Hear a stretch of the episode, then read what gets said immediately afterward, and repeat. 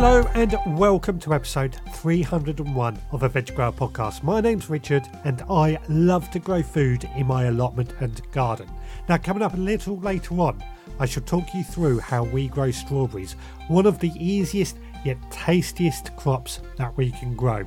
But firstly, what have I been up to over the last couple of days? Now, I'll start with Sunday. I did plan to go to the allotment, but after Saturday, we still had a bit of tidying up to do, so my wife suggested we concentrate on that and get that job done. Now, as it started to rain, it was probably the right decision. Now, Saturday, you might remember that I mentioned this, we removed several of our bushes from the potager area, and that included spending several hours digging out roots. Well, when we got that root out, we were unable to move it from the potager area. So we left it there, and on Sunday I had to cut that down in order to move it bit by bit. But in order to move it bit by bit, I needed to repair one of my chainsaws. So Sunday, I took my chainsaw into the workshop, stripped it down, cleaned the spark plugs, cleaned the carburetor, serviced the filter, got the chainsaw up and running, I've got to say at this point that petrol garden tools I've always used for years and years, and I've always been a bit of a fan for petrol garden tools because I feel they do a better job. The trouble is, I seem to spend more time fixing petrol tools than I do electrical tools, and this is making me really think about what to do in the future. Anyway, the chainsaw was up and running, so I cut down the mock orange tree into manageable sizes, moved that onto the pile of wood that will need seasoning and then burning later on in, well, probably next year now. Now, after that, I then topped up some of my potato pots with compost from the compost bins. Now, my potatoes are growing like mad at the moment, which is great. Now, when I plant my potatoes out, I tend to fill only about a third of a pot with soil or compost, and then I plant the potato into that. And as the plants grow, I add more and more soil or compost. And this encourages the potato plant to grow more and more potatoes. And this is why we also earth up potatoes in the ground. As it started to rain, I only found time to top up a couple of buckets, but I can do this on a daily basis. Just add another bit of compost to the buckets each day. Now, to top these up, I'm using compost from my compost bins. This was material I put in the bins over the winter. It has a lot of wood shavings in it because we didn't get much green material over winter and it's not quite rotted down well enough yet. However, it is good enough for these potato buckets. I've used it this way for many, many years in potatoes, especially the potatoes that I tend to grow earlier on in the year, my home guard potatoes that I start in February. And they seem very, very happy with that, so they'll be fine. Now, today being Monday, I went to the allotment as planned. First thing I noticed the mesh cages that I put over the brassicas that were planted out a couple of weeks ago that had blown off now, my allotment can get quite windy, and the beds that the brassicas are growing in, the soil is quite friable, and I believe the tent pegs are just blown out when these cages catch wind very, very easily. So while I had the nets off, I quickly weeded everything, made sure all the plants had been okay. I've only lost one plant, which didn't mind that, and I've got plenty of spares, so I planted another one up, gave it all a good watering, then I popped these mesh cages back over. But I've added a rock on top of each one just to hold it down on the hope that this will not blow it away.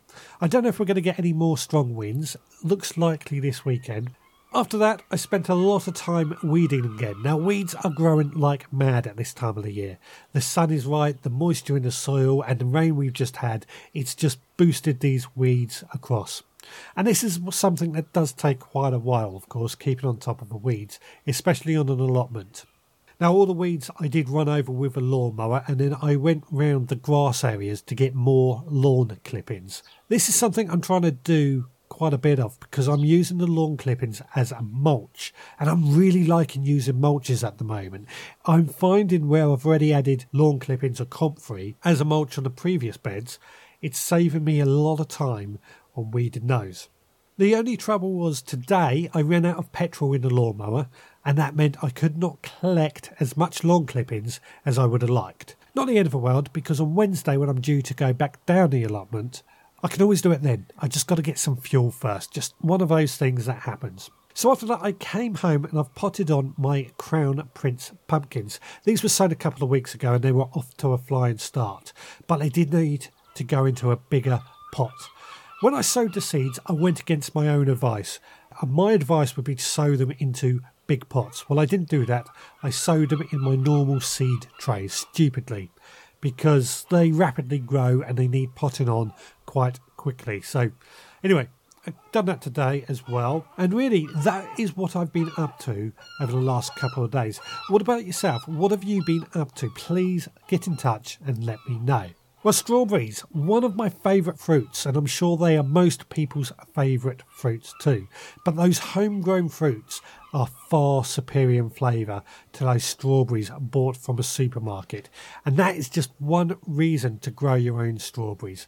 Now, strawberries are very, very easy to grow and really they need very, very little care, but they can also be very, very productive.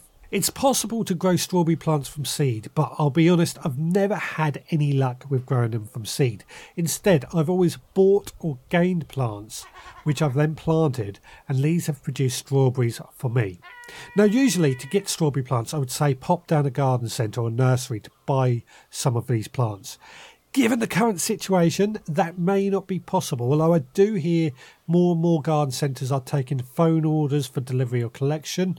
Just check your local garden centre for more details on that. Also, is it a necessary journey? One of those dilemmas we're in at the moment. Now, supermarkets sometimes sell strawberry plants too. However, when I've been in a supermarket lately, I've got to say the plants they are selling, they look really awful. They look really uncared for which is really disappointing because it's the only place we seem to be able to get plants. Now, that leaves the final option of finding friends or neighbours that might have some spare strawberry plants they might be willing to give or sell you. One of the great things about strawberries is that established plants pot out runners or baby plants, which can be potted up and used in other areas of garden or passed on. I will get more into this a bit later on. Now, once we have a plant, we want to plant them. And as to where we plant them, there's plenty of options. I have strawberries in the ground on my allotment where they live in a bed or underneath trees where they're acting as like a, a weed suppressant. But I also have several plants at home in hanging baskets because strawberries are very shallow rooted, they can handle shallow soil such as in pots, hanging baskets, or even lengths of guttering. I have a strawberry farm near me, and they actually have strawberries growing in lengths of guttering which are raised to waist height. Now, this has many advantages for the farm, of course, because it's easier to harvest when it comes to harvest time. Ideally, strawberries want to be in full sun so as they get maximum production out of them. However, I have found that they seem to do okay in partial sun or even shade too. Not as good as full sun, but certainly okay. If you do have a shady plot, then wild strawberries might be an option. Now, these are the ancestors of the larger strawberries that we're used to seeing in the supermarkets, and they produce tiny little strawberry fruits.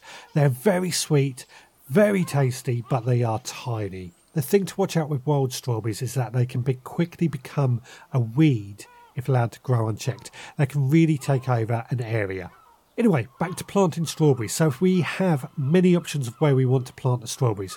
Now if we're growing a go room in the ground, we want to clear the weeds and add some manure and compost to the ground.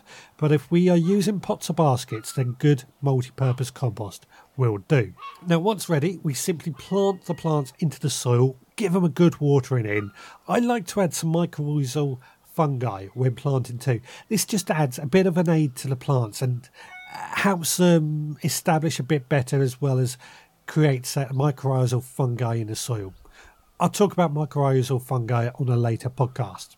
Now, ideally, I would add a mulch over the ground. In recent years, I haven't added a straw mulch to my strawberry beds. In the past, it certainly helped keep the strawberry roots moist as well as keeping the fruit clean and slug free. That's why farmers do it.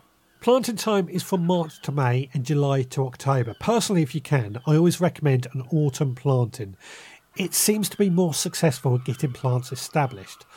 Also, the books tell us that we don't want the plants to produce any fruit in the first year, as the plants need to establish. So, any planted in the spring, we should remove the flowers in the first year. Whereas the autumn planting plants will not flower in that year anyway, so they've got established. And then the following year, year two, they are established, and that's not needed any extra input or extra work from ourselves.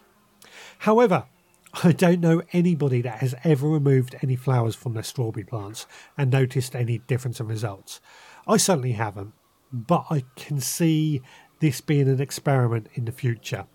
Anyway, we got our plants now planted and we just need to feed them fortnightly with a good tomato feed and they should romp away. I use my worm juice as always, but that's normal for me and we really only need to feed from late April to September.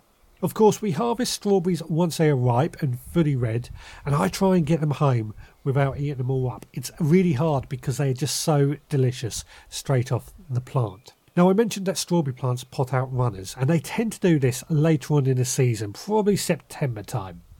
The parent plant will basically pot out a stem, and this stem will produce a baby plant. Now, what I like to do with this is take that baby plant and place it on top of a pot of compost or soil and then I'll try and stake that stem into the ground to keep that plant where it is, and hopefully that baby plant, while still connected to the parent plant, will pull on some roots and grow and establish itself into that pot. After a few weeks, and I'm pretty certain that that plant has established itself and put on some new roots, I will then cut away the stem. Now, this then gives me new plants. So bear in mind that each parent plant could produce three or four baby plants a year. It doesn't take long to get a good collection of strawberry plants. Here's the thing strawberry plants after three or four years will not produce as well. So it might need removing in order to replace with some new plants to keep production up. So what I aim to do here is have three beds of strawberry plants which can be created using those runners. So, bed one, we will plant the first year. The second year, we will plant runners from the plants in bed one into bed two. Then in year three, we will plant bed three with runner plants from beds one and two. And in the fourth year, we will remove plants in bed one and replant that with runners from all the beds. You see, it doesn't take long before we have more than enough strawberry plants. Hence why I said at the beginning, ask some gardeners if they have any spare plants. Now, I hope that makes a lot of sense. It's it's quite a a process, but it's not difficult to grow strawberry plants, and it's only if you want to maximise your production that you probably want to do this. Well, that's how to grow strawberries, but if you have anything to add, please let me know. Now, you can email me, richard at theveggrowerpodcast.co.uk. You can leave a comment on the website, theveggrowerpodcast.co.uk, or you can find me on social media, just search for the Veg Grower Podcast. But for today, please take care, and I'll see you again next time.